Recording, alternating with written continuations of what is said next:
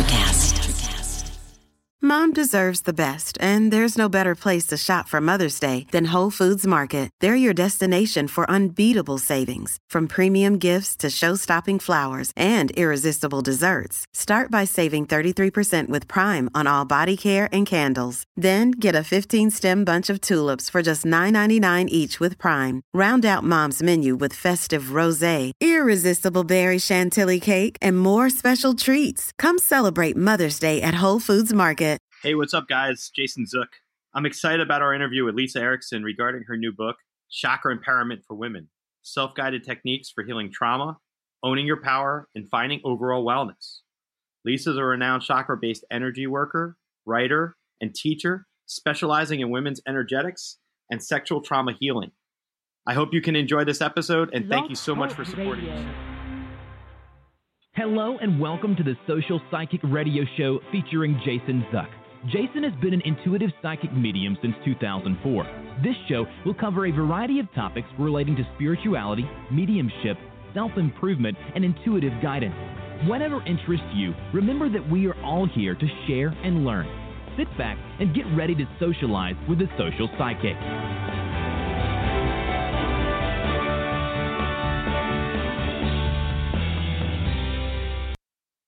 Hello and welcome to the Social Psychic Radio Show. This is Jason Zook.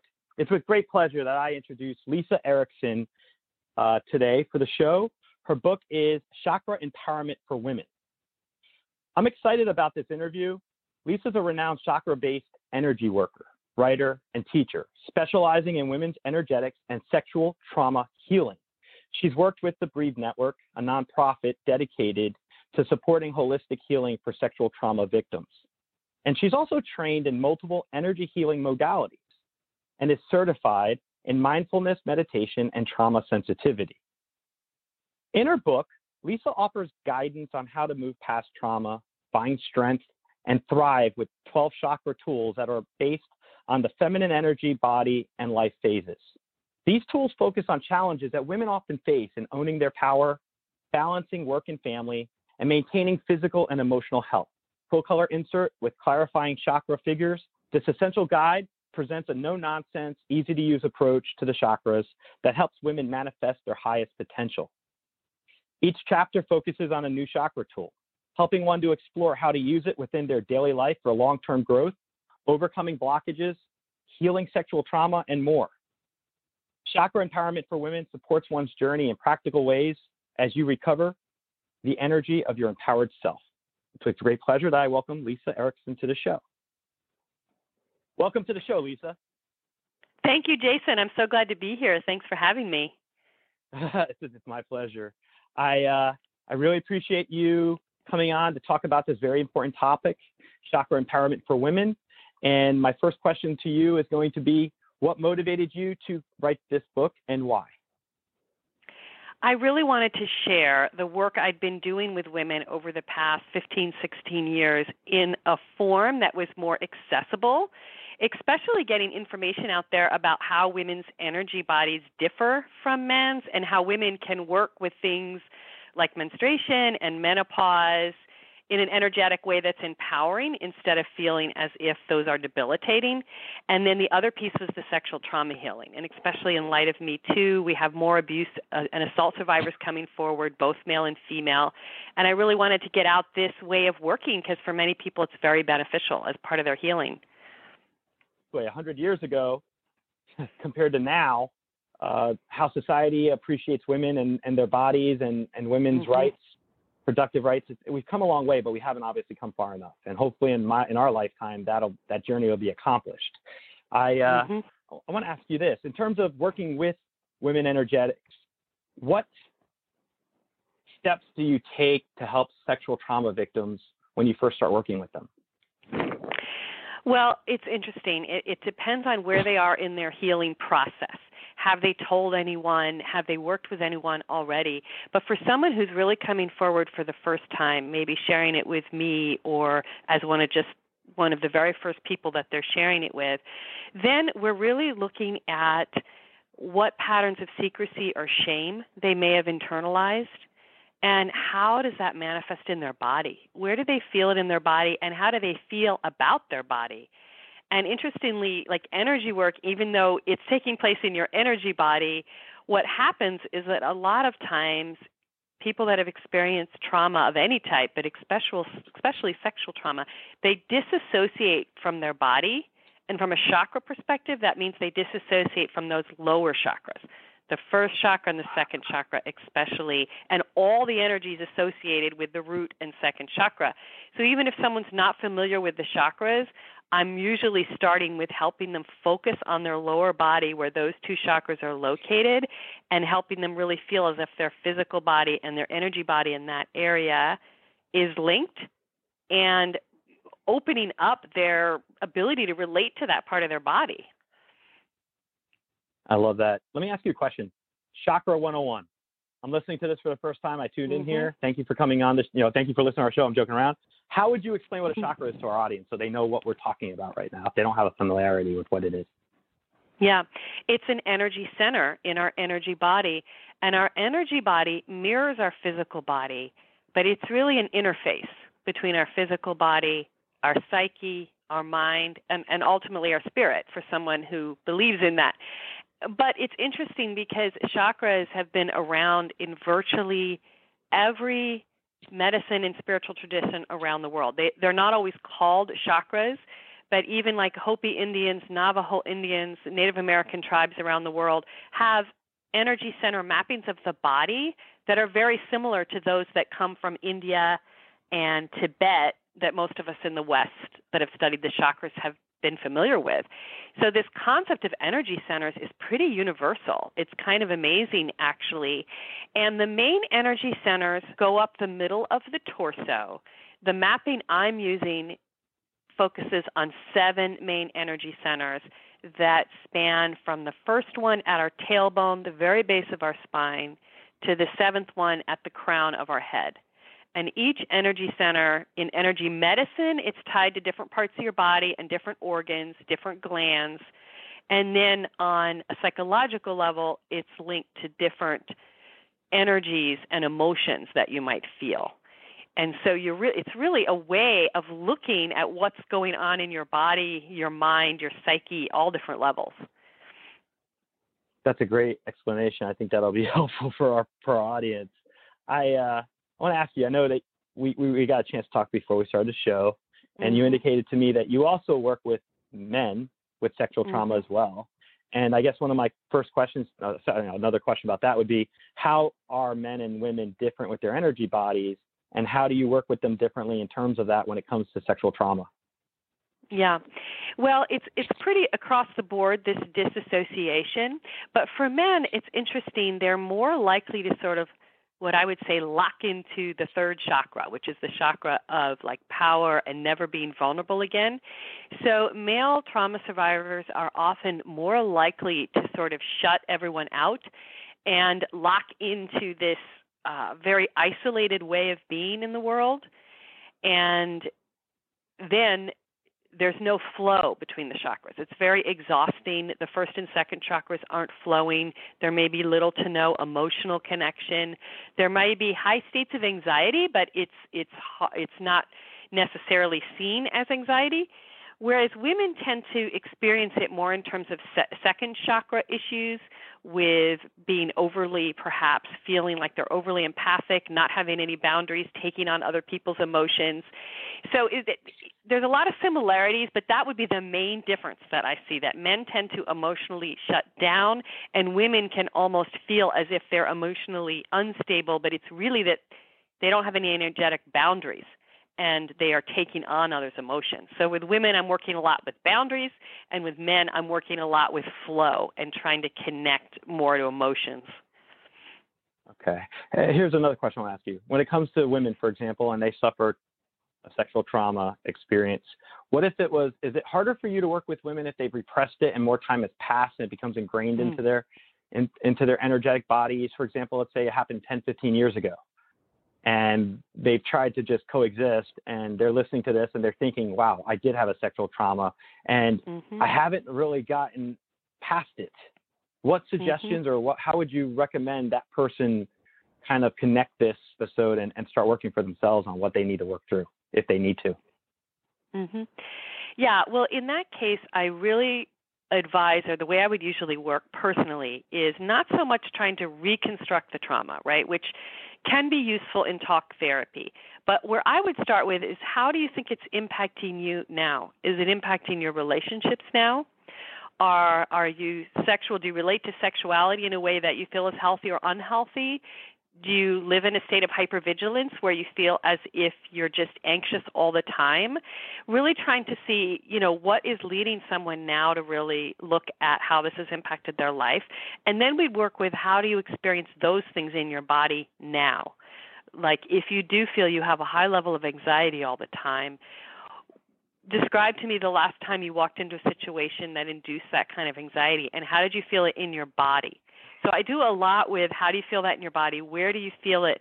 Trying to awaken this somatic sense of the body. And then from there, we may work backwards over time. Working together, we may eventually get back to really working with releasing the trauma as it is in the body. But if we try to go right there when someone's not ready, it can actually be re traumatizing. And that's part of being trauma sensitive when you're working with someone is not trying to feel like, oh, it's always about the big release. Sometimes it's just about dealing with what happened yesterday and the ways you felt closed down or anxious yesterday and starting there, starting with trying to breathe through that and let that go from the body first. When you reference energy work, can you be a little mm-hmm. more specific for our audience about what type of energy work you favor in terms of your modalities that you offer the people you work mm-hmm. with? Yeah, I mostly do guided work. I mostly work by Zoom and phone, and I do. I am guiding someone to feel something in their body. It's a dialogue process, but I'll be saying, okay, so you had the situation yesterday where you were triggered. Where did you feel that tension in your body? Oh, it was okay on the right side of your body. You felt butterflies. You felt anxious. You felt tension, and then we're kind of guiding them into their energy body and doing release moves, transform, uh, transform, transformation exercises. Sometimes we'll try to imagine we're going into that energy. Sometimes we'll focus on the nearest chakra and imagine that chakra is dissolving the anxious energy. We'll focus on flow between the chakras. So it's almost like guided imagery and visualization work, but it's very somatic in the body in terms of what someone is feeling in the in the moment. So that's different than say Reiki or other hand healing methods where you would be holding your hands over someone and directing energy into their body. My work I, I also do that and I'm trained in it, but really my work has migrated more to kind of this guided imagery and meditation focus and that's why I can do something like this in a book because people can actually do it on their own. You know what's interesting about that when you tell me that? I'm very visual in my mind. So I could see where mm-hmm. directing somebody and working through the chakras in that type of way, in a guided mm-hmm. manner, could help them learn uh, coping mechanisms within themselves while also doing the energy yeah. work. Is that what you find yeah. from personal experience working with your clients? Yeah. And that's really what I tried to focus on is what's a tool that you can in the moment you're feeling anxious or in the moment that you're feeling shut down, in the moment where you're going into fight, flight or freeze. What can you do right in that moment to shift your energy, shift your mind, shift your body? A real a, a visual uh, and then hooking it to a word that becomes like your cue word for shifting your whole state of being. And you sort of practice it, this visualization, say, of what I call the root bowl, like the root chakra lit up with having this bowl around you that the earth is creating to keep you safe, something like that. You practice it outside of triggered situations to get yourself accustomed to it and then you'll have a trigger visual or a cued word that you use to help bring that forward when you need it in your daily life. And that's kind of what I call chakra activation. I'm really passionate about that, like giving people tools they can use in the moment in their life to, you know, learn to shift their energy right in the moment. Mm, basically a practical real life exercise in the midst of your mm-hmm. anxiety. Do this. That's right. Focus here. That's right. And that's that's a yeah. positive channeling of of reorganizing your thoughts and your look at the mind body spirit as a whole and I like that a lot. Yeah. I think that's so important. The gestalt yeah. of it compared to what yeah. you know our modern Western medicine does by they reduce it to its yeah. inner intercedent parts. Yeah, and so much stuff is, you know, we get a lot of advice about breathing, breathe through it, and breathing techniques are great, but they don't work for everybody or they don't resonate for everybody. And it's interesting, there's been some studies like trauma survivors, sometimes controlled breathing, like breathe in four breaths and out six breaths, are actually feel constraining and triggering right? It's just not the right modality. So for some people, and you know, nothing is for everybody. I really believe everybody has to find their own tools. But for some people, chakra work, these visuals, these affirmations connecting to energy really resonate for people. And then you can use it in the moment, just like any other tool. I like the fact that it's it's something that anyone can tap into. Mm-hmm. It's something that if you learn it and you understand it, you can utilize it. That's and right. That's a very strong modality as a tool for healing, in my opinion, at least. Yeah, and it's with you everywhere. I mean, you don't need anything. It's with you everywhere. Right there. You don't need crystals, right? You don't need it. You can use yeah. them if you want, but you don't need any of that stuff. It's right there with you all the time. Your chakras. Well, and you could do it in such a way if you're sitting on a plane and you're dealing with a traumatic, mm-hmm. you know, episode. You could calm yourself there through breath work and focus guided mm-hmm. meditation, and no one really needs to know what you're doing. you That's could do right. this in in the midst of traffic in a in a busy intersection. Um, yeah. Oh, I do all the time, especially boundary work because I live in LA, so I'm always in angry traffic situations. so energetic boundaries are very useful then. what is energetic boundary work? I've never heard that term.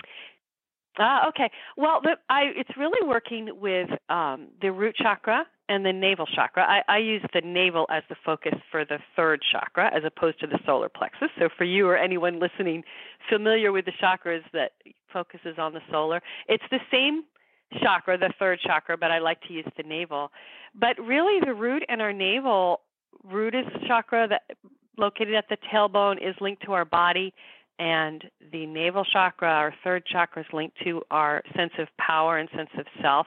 And those two together the strength of them working together dictate our energetic boundary meaning do we take on other people's emotions and energies without realizing or not do we have a healthy boundary where we're just feeling our own emotions and we're not at the mercy of what's going on around us in terms of taking on others emotions and women are particularly prone to taking on others emotions even more than men, although empathic men may be prone to it as well. And it's partially because women's energy bodies are centered in the second chakra, which is a receptive chakra. So we need to pay more attention to boundaries. We're also conditioned to take on emotions from others, to be responsible for others' emotions. So that kind of contributes to the issue. So, energetic boundary work is really learning to just almost put an energetic filter around you where you can still sense other people's emotions, but you don't take them into your body. You don't become angry because the person sitting next to you on the plane was angry, which can like happen. That. Yeah. You know, that's so interesting. I believe heavily in synchronicity. And as we're talking about mm-hmm. this, one of my one of my family members was talking to me about having the ability to separate yourself from people around you that might have tumults mm-hmm. going on or some type of mm-hmm. drama and you want to separate that, especially if you're an empathic mm-hmm. person trying to create that that mm-hmm. proper distance.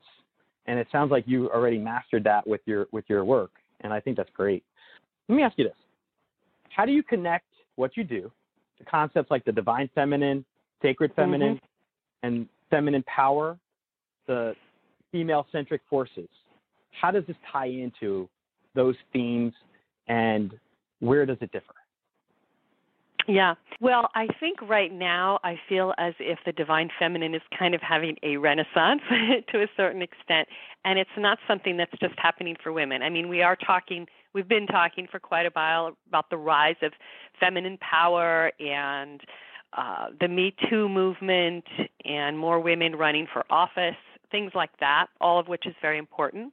But now there's a greater understanding that the shifts need to be inner as well, and we need to bring forward the qualities that we have labeled feminine, and they've been denigrated.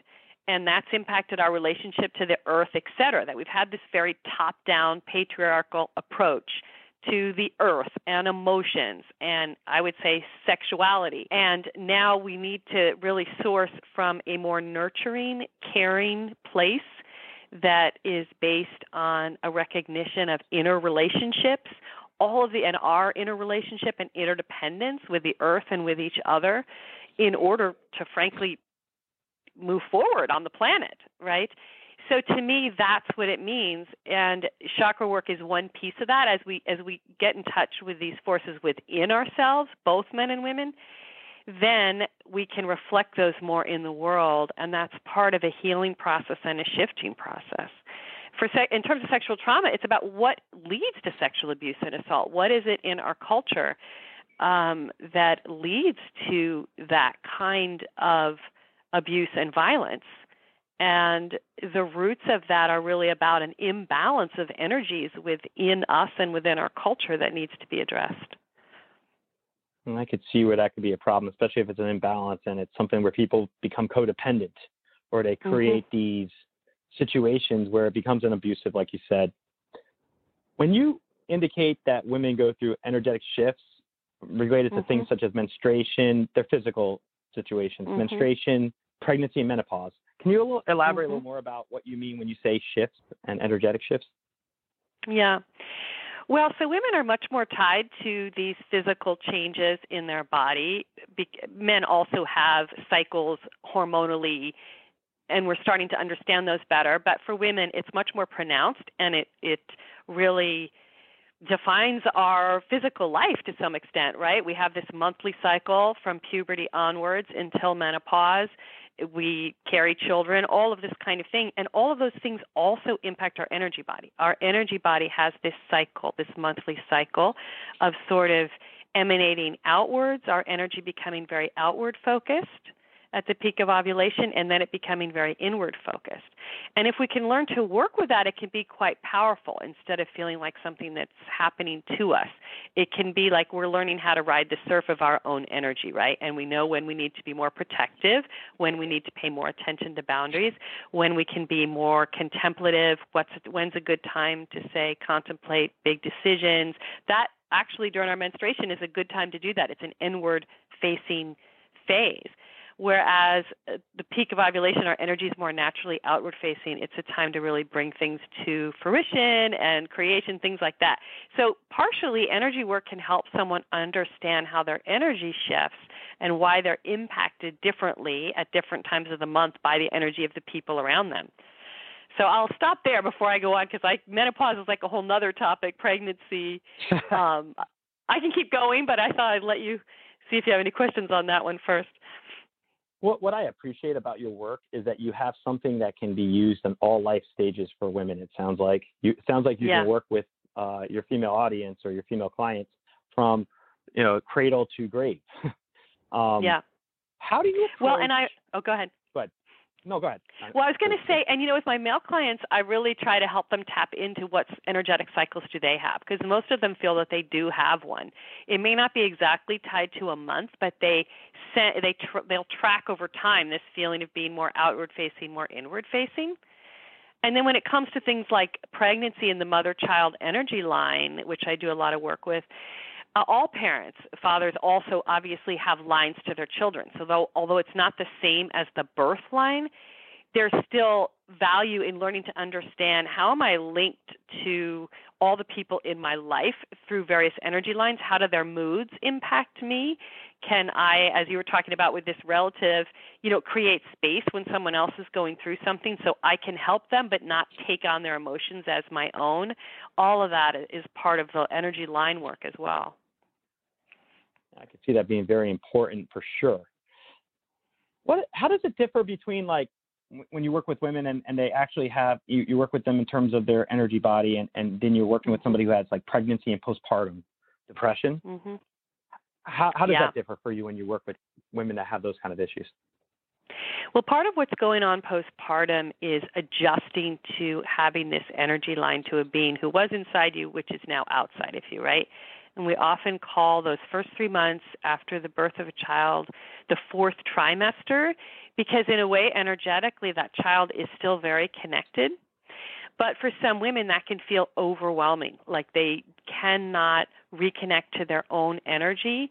They feel so fatigued and drained. And so it's really about helping give them permission to seek support from their partners or whoever else there are in their they have in their life and practicing pretending to close this line for just five or 10 minutes at a time, giving yourself permission to not be taking on the energies of your child every second so that you can replenish your own energy. It's like putting on your oxygen mask first on the airplane. uh, that idea that they tell you to do and finding the right balance, finding the right balance. And that is what mothers really struggle with postpartum is finding the right balance of their own energy versus their child's energy, their own needs versus their child's needs.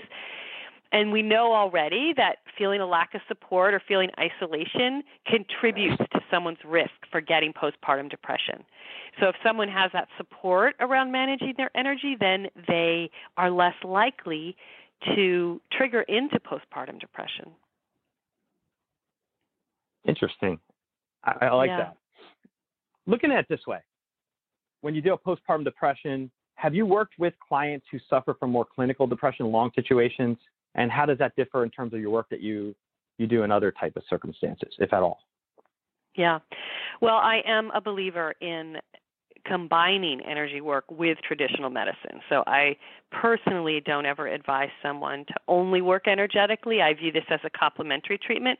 Of course, everyone is different, and I do know people who have been on pharmaceuticals who have who wanted to take themselves off them because of side effects and were able to do that.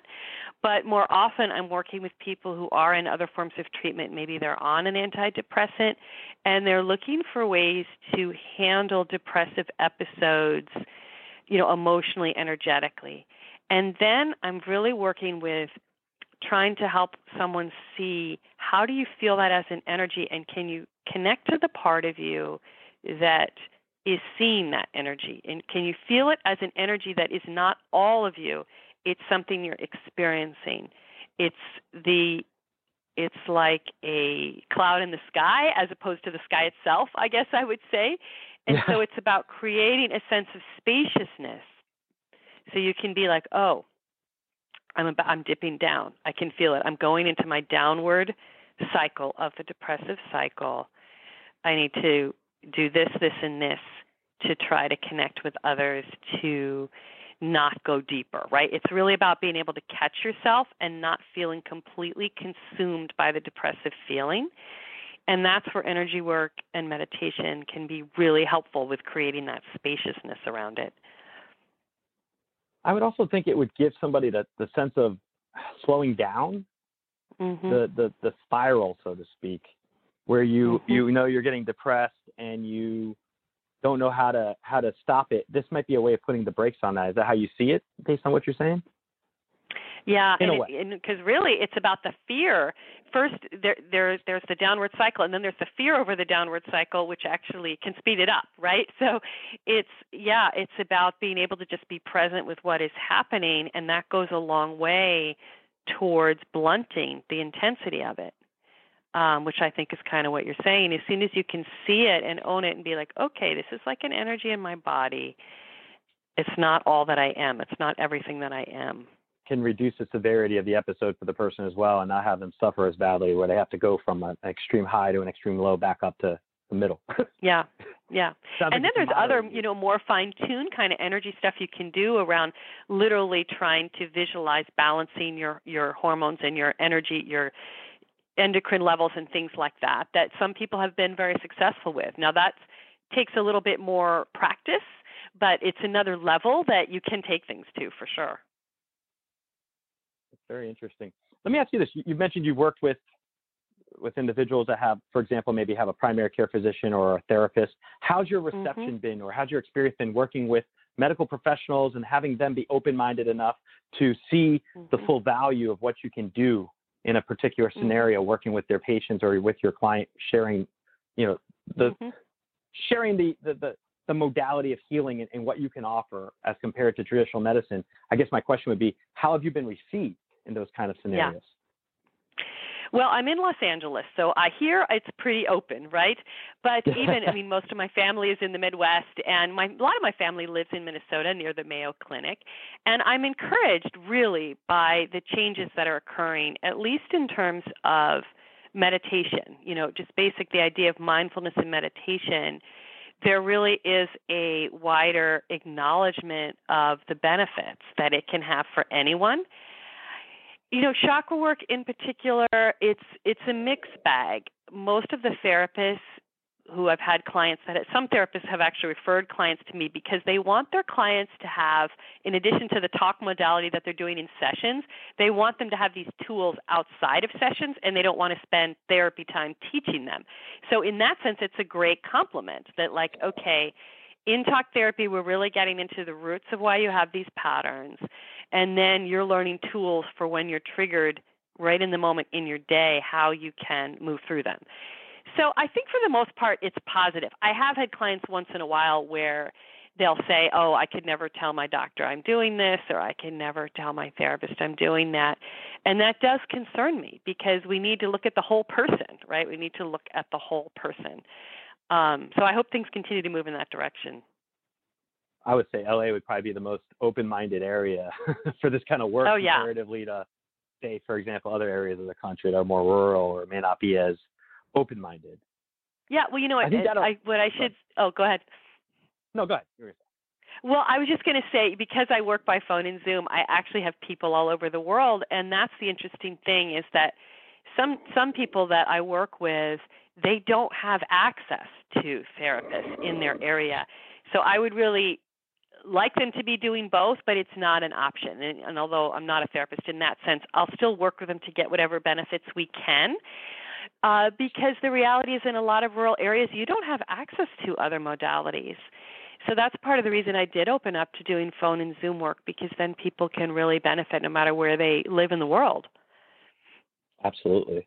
You know, this is a great opportunity for you to share your website with our audience. So, where people could reach out to you if they wanted to, for example, after they're hearing this episode, they decide they want to talk to you further about this, where would they find you? Yeah. Well, the book website is chakraempowermentforwomen.com, and the book's available everywhere, Amazon and Barnes and Noble, etc. And that's a great place to start because then you can see if you resonate with this kind of approach, this kind of chakra approach. And on the book website, I also have recorded audios of the exercises and other book recommendations, so you can kind of use that as a a, a, way of exploring this path and, and, and other modalities. And then my client website is enlightenedenergetics.com. But I'd like to mention one other organization I work with, which you mentioned in my bio, which is called the Breathe net.org or the Breathe Network, but the, the website is thebreathenet.org. And because they connect specifically sexual trauma survivors with holistic healers of all types, many of whom do work by phone and Zoom. Some are local, but you can actually type in your zip code and it'll help you find a practitioner. I think that's great. You need we need to have these resources available to people out there. So the fact mm-hmm. that you brought up the Breathe Network and the work that you're doing, I think, is so pivotal for giving people an outlet in areas like you said they may not have access to this type yeah. of treatment or or you know guidance and help. And it's it's a modality that's very important. Um, tell us a little about your class. I know that you have a, a DailyOM course, uh, awakening your feminine mm-hmm. chakras. If you could tell us a little about that, mm-hmm. and if it's you know how people would find out more about it. Yeah, Daily Om is a self-paced um, kind of class forum for anybody that doesn't know. They have a lot of classes on there, and this one is specifically focused on a lot on the second chakra. It's not that particular course of mine is not all about sexual trauma healing. It's really about helping a woman connect with her second, fourth, and third eye chakras the sacral chakra, the heart chakra, and the third eye, because I consider those kind of the heart of the feminine energy body. So they're very much about connecting with those chakras, but it does start from the very, very beginning of explaining what a chakra is and walking someone through very basic chakra work. And then in the the book Chakra Empowerment for Women, I'm also doing a course tied to that book, which I'll repeat. Uh, I'm in the middle of that course right now, but I'll repeat it again in the summer. And it's really meant to be almost like a book study to help someone go deeper if the book on its own they need a little bit more support around it. Excellent. I love that. Let me ask you this. You talk about subtle bodies, aging in general impact one's subtle body. Mm. Mm. Yeah, this is one area that I think we can do a lot of work on in our culture because we really view aging as kind of the decline of the physical body. It's like it's all bad. and you know the body is going to age and and there's so much we can do to slow the aging of our body and keep ourselves feeling healthy and fit longer and all of that is great but really as we age, our energy body can become more powerful.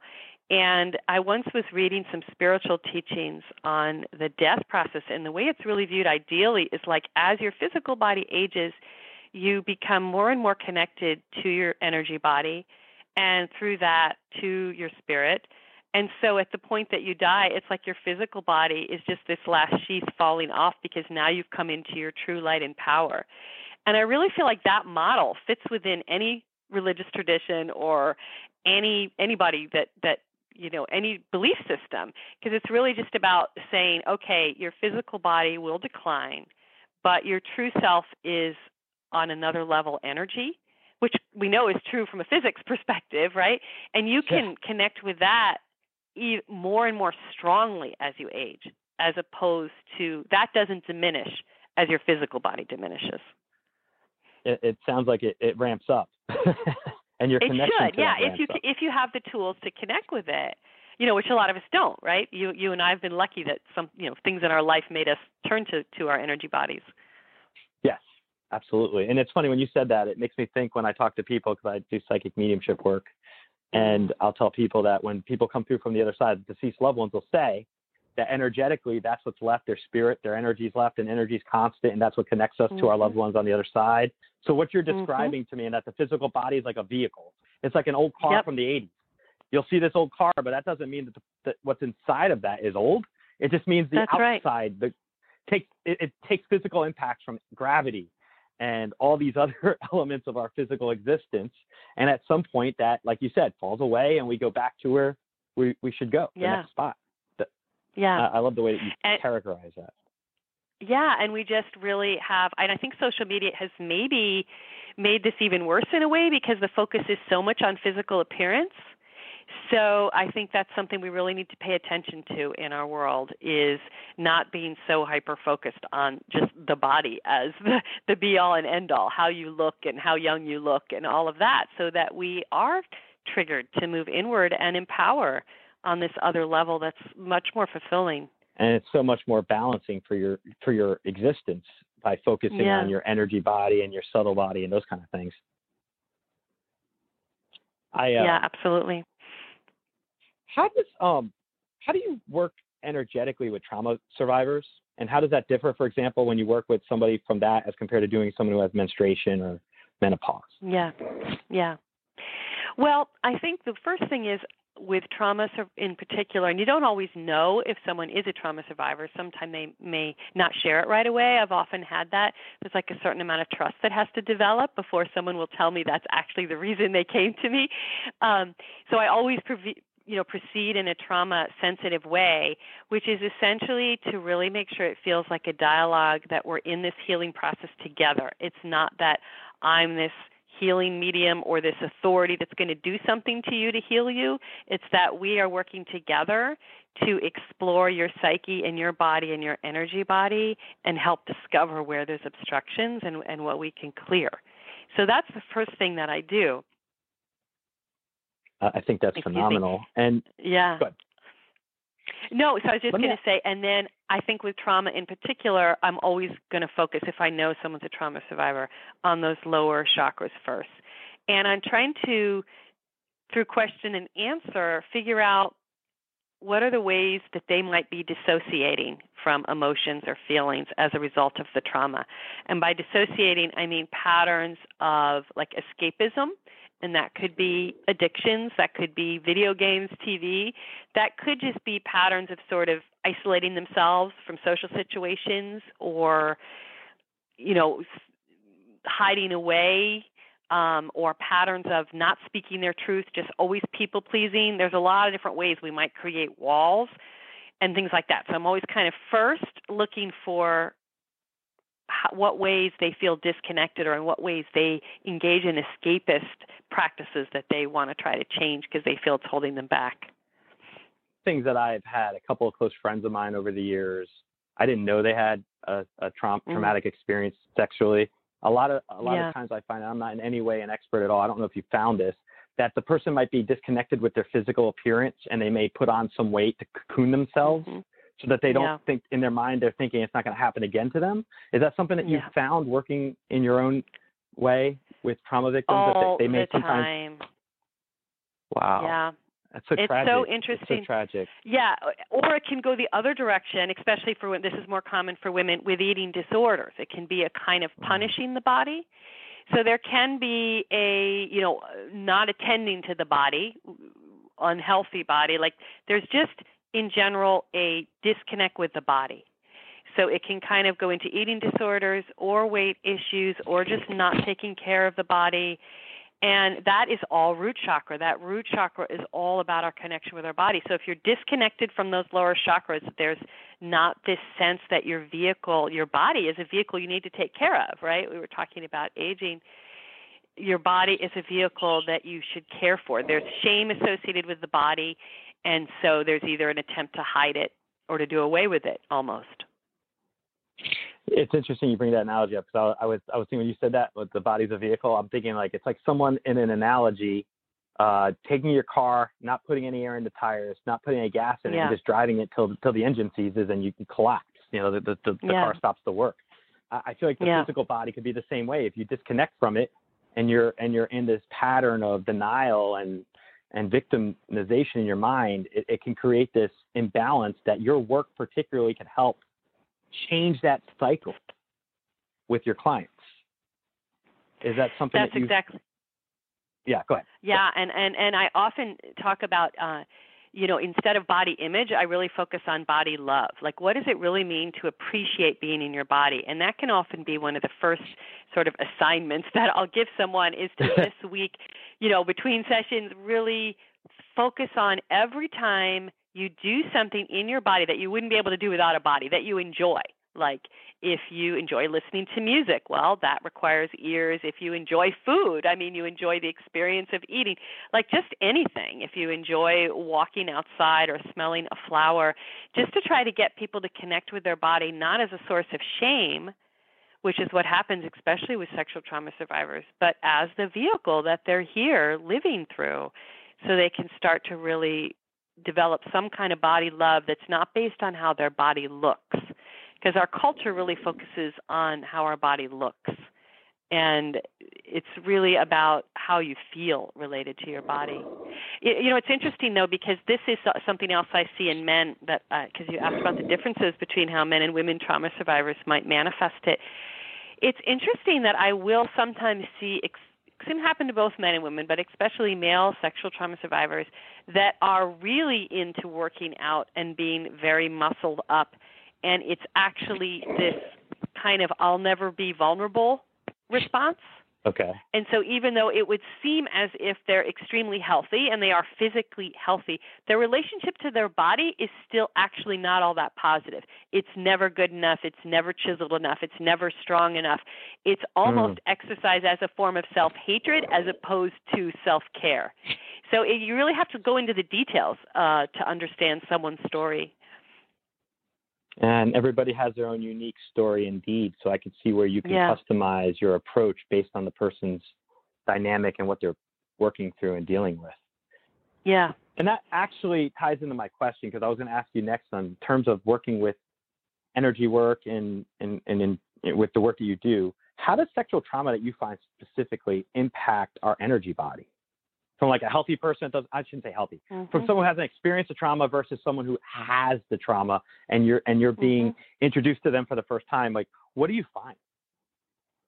The main things that I would see, like if I was just doing a chakra reading, the first thing would be this disconnection from the lower chakras that I mentioned. That the person's energy will tend to be up in their upper chakras and not down in their lower chakras.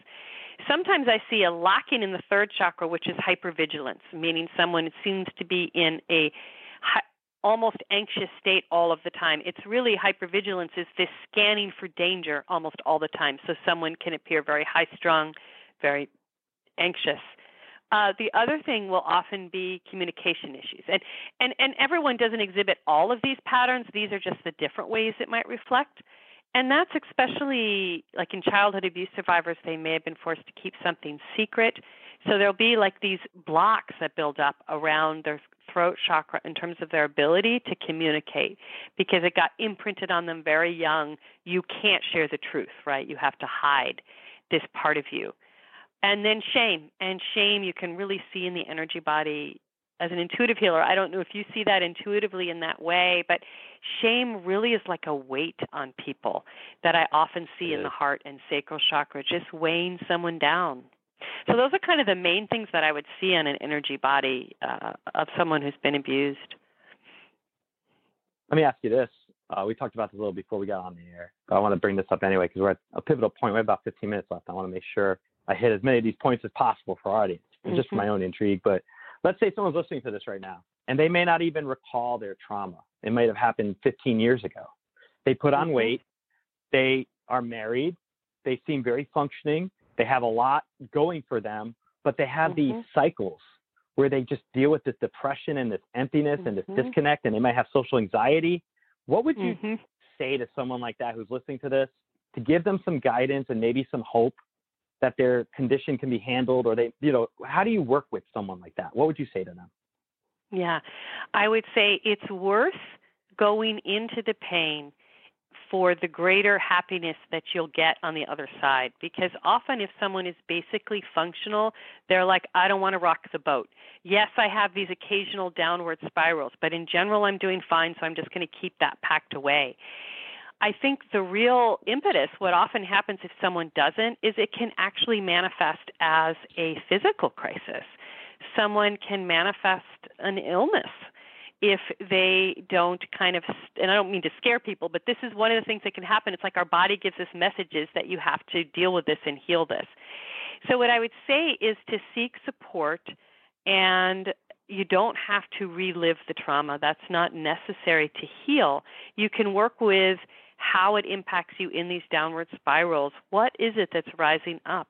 There's something that's coming from the depths of you that's calling to you to heal it it's really like an inner child that is calling for you to turn and look at it as opposed to avoiding it.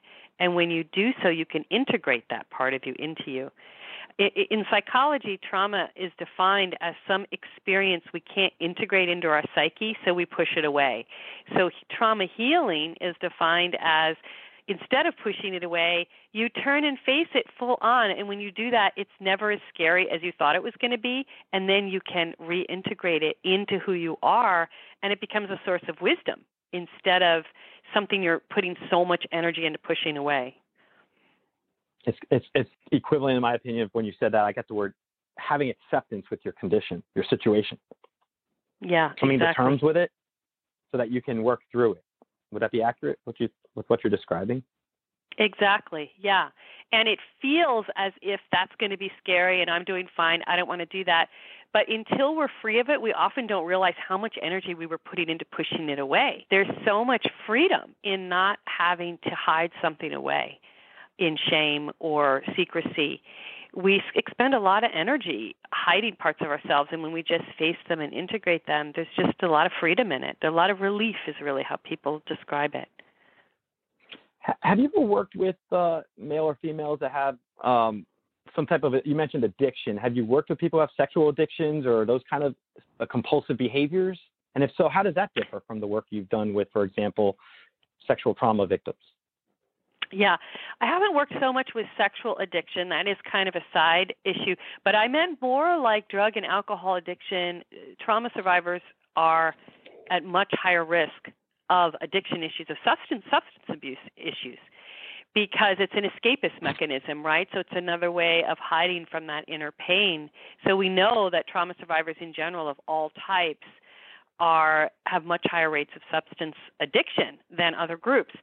So in that sense, uh, if someone's already in treatment for, say, alcohol or drug addiction, chakra work can be very helpful in giving people those tools for managing their energy and learning how to stay with discomfort that might usually trigger them into wanting to drink or use something, right? So, really learning how to stay with that discomfort instead of running from it and learning how to dissolve that discomfort energetically in their body, whatever that feeling is fear or sadness whatever it is, right there in the moment as opposed to having to run from it. Um, sexual addiction is interesting. It's complicated and it really has a lot to do from what I've seen with helping to balance out the second chakra energies so that there all the energy isn't locked in the first and second chakra. uh, and really Okay. helping to kind of get the flow going through the whole body. That's interesting. I think it, it sounds like I've had shamanism and shamans on the show before, and the concept Yeah. of looking at the body as a whole. And the word disease is hyphenated, so you think and it, it sounds Yeah. like similar concepts in certain par- parts. Or there's uh, uh, similar uh, similarities between energy work and the concept of looking at the gestalt of the body and seeing it as a whole, and trying to uh, incorporate all those elements of who we are, so that you can help someone Mhm. work past their traumatic episode or their traumatic experience and and reprogram. Would you consider this like a reprogram programming of the energetic body that you learn to do through techniques? That's exactly what it is. So you have a pattern of meeting the world with a very closed heart, a very closed down heart. It's self protective because of what you experienced growing up. You're really practicing emanating and opening up that heart and you, and then in moments where you feel yourself contracting in fear, instead you flash upon this open heart chakra and it triggers you into another way of being. And if you do that enough, it will become automatic. The same with boundaries. If you have a problem with energetic boundaries, you're taking on other people's emotions a lot. At first, you'll have to practice kind of the root chakra and navel chakra, visualizing them lighting up and creating this boundary around you. But if you do it enough, eventually it becomes automatic. It becomes a new default of the way you are in the world. You don't need to think about it anymore, and you stop absorbing other people's emotions, and you can just feel your own energetic integrity. So it absolutely is a kind of reprogramming using the chakras as the tool for doing that. I want to ask you this: when you go through your approach with these different types of circumstances, one of the terms I think you've mentioned, or it's something that's in your book, trauma sensitivity. Can you tell us a little Mhm. about what trauma sensitivity is and why it's important to keep that in mind when working with the chakras? Yeah. Well, and trauma sensitivity is really for anyone working with anyone, uh, in, in as a counselor, as a meditation teacher, as an energy worker, as a psychic medium. It's understanding the principles of how trauma survivors might get triggered. And the real principle is to allow for choice.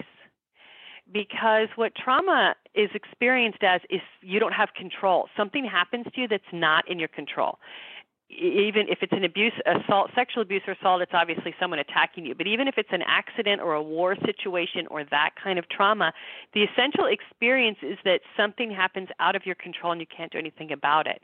So the main trigger is any process like healing process or relationship to a healer where someone is made to feel like they're not in charge they have no say that can actually be re-traumatizing for someone and it's interesting because I'll have people come to me and they worked with healers who were very well meaning but didn't understand that principle and it would be like, okay, we're going to release this trauma from your body and like started to lead them through a process that took them into such an emotional state it felt re-traumatizing and they felt as if they weren't allowed to say let's stop this now. I don't want to do this right now. And so being trauma informed and trauma sensitive is really realizing that with trauma you have to be very delicate you have to really allow for choice and you really have to let, help the person feel as if this is a dialogue you're going to work together and see what feels right.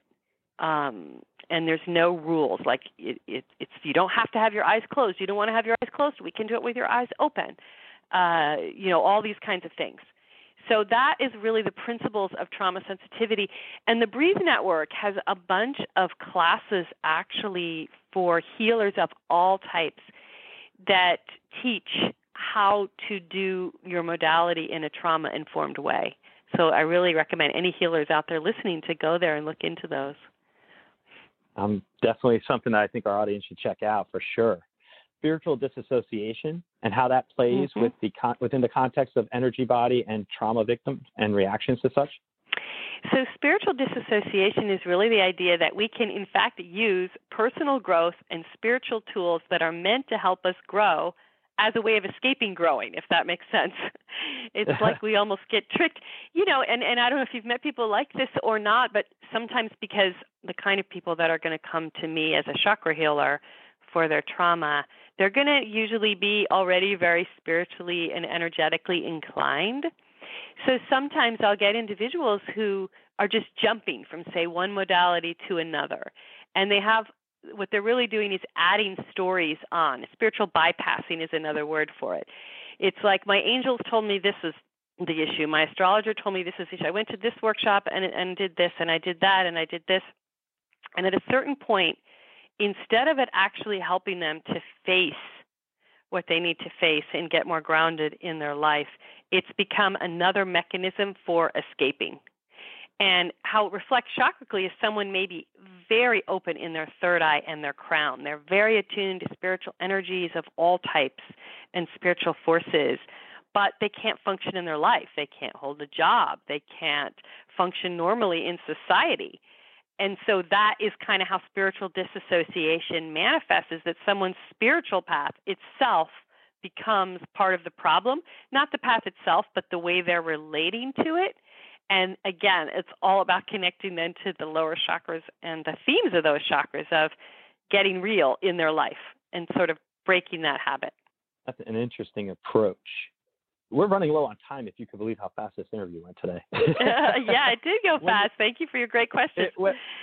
I mean, I just it's such a topic that I feel so. I know you're passionate about it, and I am enjoying yeah. us discussing it because I don't feel like it's discussed enough. Healing yeah. for women, empowerment for both sexes, and sexual trauma, and helping yeah. someone who deals with all these type of circumstances to put the pieces together and find the path for themselves to a better existence where they can cope better and have these things in place that can help them work through these traumatic episodes when they occur. I think that's mm-hmm. that's pivotal for what you're doing right now, and I deeply appreciate that. Uh, in, the, in the last few minutes that are left, I just wanted to ask you a little about your work as a in terms of meditation, and if you could tell us a little mm-hmm. about how you got your certification and how that works in terms of your energy work and mm-hmm. in terms of your modality mm-hmm. of healing. Well, I think the most basic form of meditation, which is where I started all the way back in college, 35 years ago now, is mindfulness. And mindfulness is now taught in hospitals and all over the place, schools.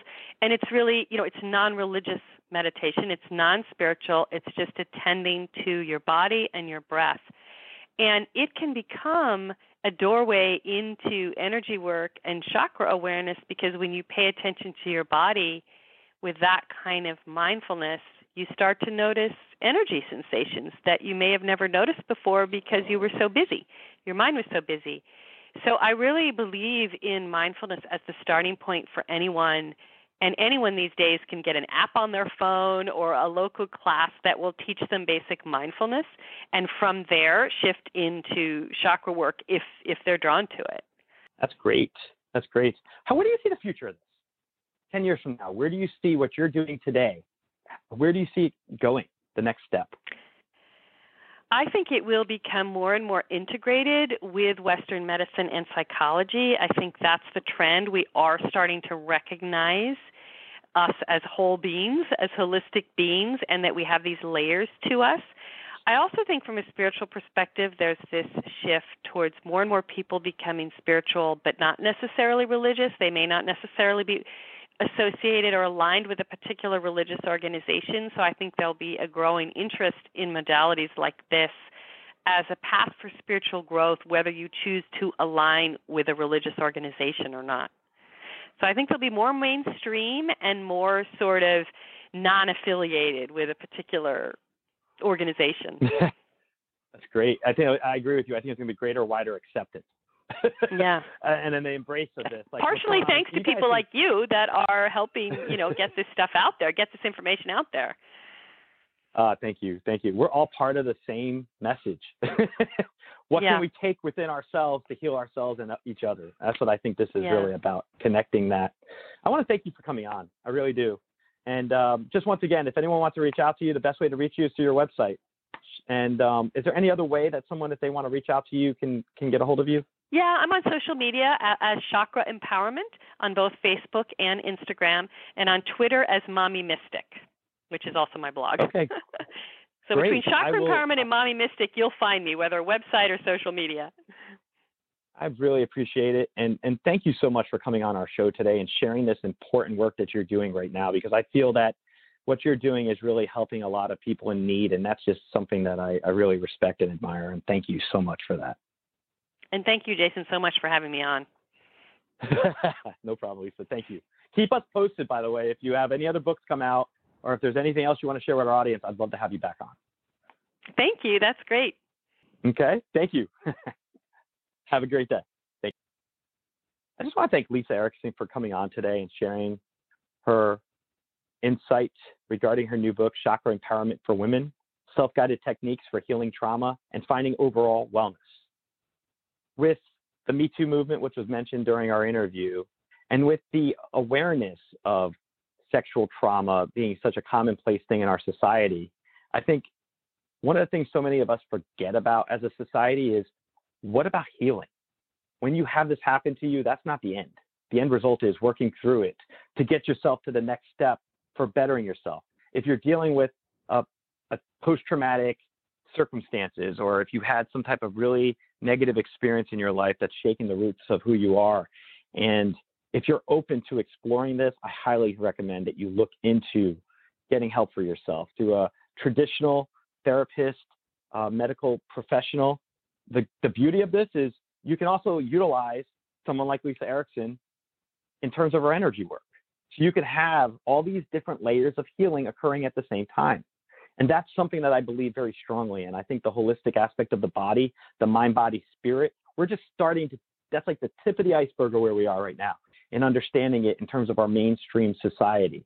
And rather than reducing conditions to interconnected parts and having it treated to a physical source, I think something with what Lisa's doing and, and her chakra empowerment for women is helping people to see that it's not just all about the physical. It's not all about reducing it. There's a bigger approach that can really help guide people. And that's why I feel very strongly about having Lisa on the show today, highlighting her work, promoting her book, Chakra Empowerment for Women. Check it out, look into it. Once again, her website, www.enlightenedenergetics.com or chakraempowermentforwomen.com. Uh, until next time, if you have any questions about this episode or any suggestions for content for our show, you can always reach out to me at info at the letter D, socialpsychicradio.com. Uh, you can also look check us out on social media. And I really appreciate you for tuning in to this episode and listening to what we had to say about this very important topic, chakra empowerment for women. Thank you so much. Thank you for listening to this episode of the Social Psychic Radio Show. Don't forget to join us for another episode next time. If you enjoyed the show, we'd love for you to subscribe, rate, and give us a review on iTunes. You can also check us out on Facebook and don't forget to visit the Social Psychic YouTube channel. Until next time, it's a big world out there. Keep an open mind, embrace your paradigms, and know that the universe is always yours to explore. Are you looking for that perfect gift to express your appreciation for your loved one or bestie? Well, look no further. Royal Susie offers one of a kind designs with genuine high quality crystals, stones, and the most precious of metals that are guaranteed to satisfy the urges of your inner king or queen. Each piece is handcrafted with love and is sure to inspire and captivate all. Indulge yourself by visiting Royal Susie's website at www.royalsusie.com for splendid items like agate bookends impressively crystal studded bottle stoppers, and beautifully handcrafted nightlights that will charm every room in your home. Royal Susie's featured collections will truly delight your guests and always make them feel welcome. Any questions? Contact Royal Susie directly by email at royalsusiedesigns at yahoo.com.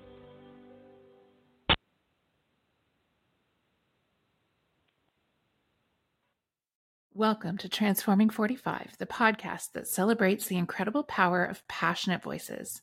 I'm your host, Lisa Boat. Join me in conversation with heart led humans who share their deeply personal stories of transformation. Transforming 45 is here to uplift, connect, and remind you that it's never too late to write your next chapter. So get ready to be inspired, empowered, and transformed. Join me in this community where, through powerful storytelling, we heal and reclaim our inherent magic.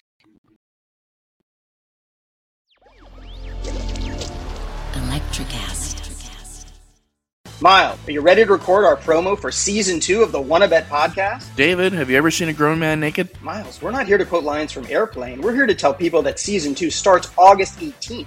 But I like airplane. I know you do, but WannaBet is a sports betting podcast. Each week we bet $1,000 on the NFL teams and games that we love. Well, that sounds like fun. It is fun. And last year you picked over 60% of your games correctly. How'd you do? We're not talking about that. We are telling people that they can find us every Friday. So no more movie quotes. Roger, Roger. Electricast. Electricast.